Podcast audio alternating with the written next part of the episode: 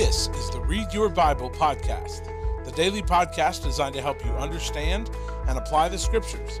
Nothing will grow your relationship with Jesus Christ more than studying the Bible for yourself. I'm your host, Drew Tankersley, and for the next few moments, I want to invite you to join me as we dive into God's Word together. We'll ask God to help us see what He wants us to see so that we can be who He wants us to be. Have you ever said something to your kids over and over and they just never seem to listen? I mean, no matter how many times you repeatedly told them this truth, they just seem deaf to it. And then someone else said the exact same thing to them, and they acted as if it was the greatest truth that they had ever heard. This left you thinking, I mean, I've only told you that a hundred times already, but for whatever reason, when someone else told them, it hit different. Well, in Joshua chapter 1, God comes to this relatively inexperienced leader with some familiar truths. But somehow, when God says them, they have a little bit more force behind them. Now, before you dive into the book of Joshua, let me encourage you to watch the video overview listed online in the one story reading plan. Now, I'll post a link to the plan as well as to the video in the show notes for today's episode. But this video has some important points that we won't be able to cover, particularly uh, through this reading, especially regarding all the war and the violence in the book. It's it's very helpful in understanding the unique context and the setting of this book. So I encourage you to watch it as we begin Joshua today.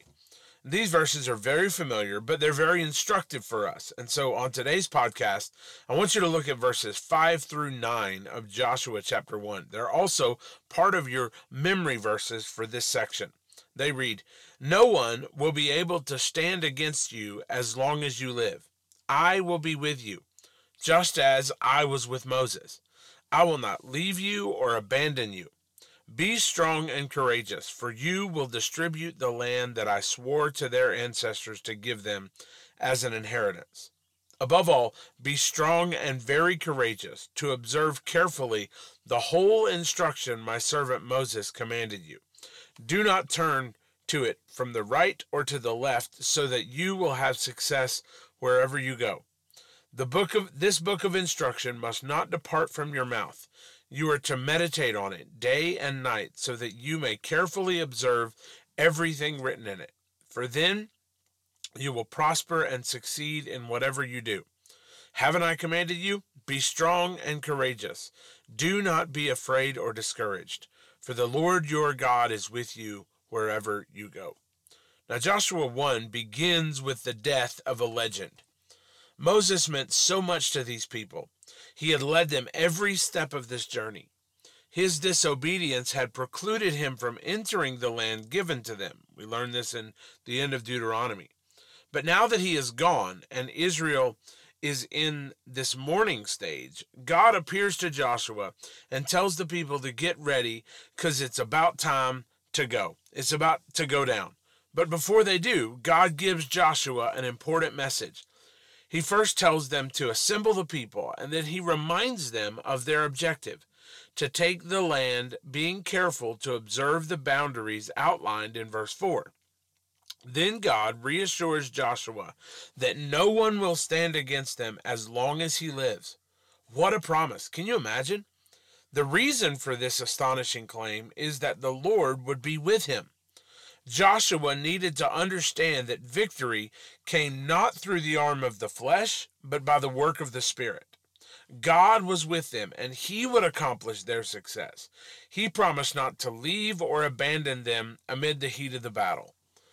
All this must have given Joshua incredible confidence. And this is where strength and courage really comes from. And God says as much in the next verse. This is how Joshua could be strong and courageous, because he knew that the Lord was with him. He would accomplish the objective for which he had been called, namely to distribute the land sworn to their ancestors. Joshua was right in the crosshairs of God's blessing. And when your life calling intersects with God's promises and God's plans, then you won't fail. This was where Joshua found himself. He was right in the middle of God's unfolding plan that was generations in the making. a promise that had begun all the way back in Genesis chapter 12 with a man named Abraham. God had made a promise that he intended to keep. Therefore, Joshua had no reason to fear the enemy ahead of him because of the banner that was going before them into battle. The one provision that Joshua had to be sure of in all of this was to be strong and courageous to observe carefully the whole instruction that my servant Moses commanded you. He had to be courageous to obey. It would take courage, resolve, and strength to obey God amid the stakes that they were about to enter. Joshua didn't know this at the time, but what kind of courage does it take to enter a raging river believing it will part as the Red Sea did? What kind of resolve does it take to march around a city and blow trumpets, expecting walls to fall down? You see, obedience will always take strength and courage. This obedience will require meticulous meditation on all the law that had been given through Moses. Doing this ensured that he would prosper and succeed. He then ends his words to Joshua again with the phrase, I have commanded you. Be strong and courageous. You see, that courage and that strength is not a suggestion if you feel like it, it's a command. Do not be afraid or discouraged, for the Lord your God is with you wherever you go. I wonder if we actually believe this in our lives, how different things might look for us.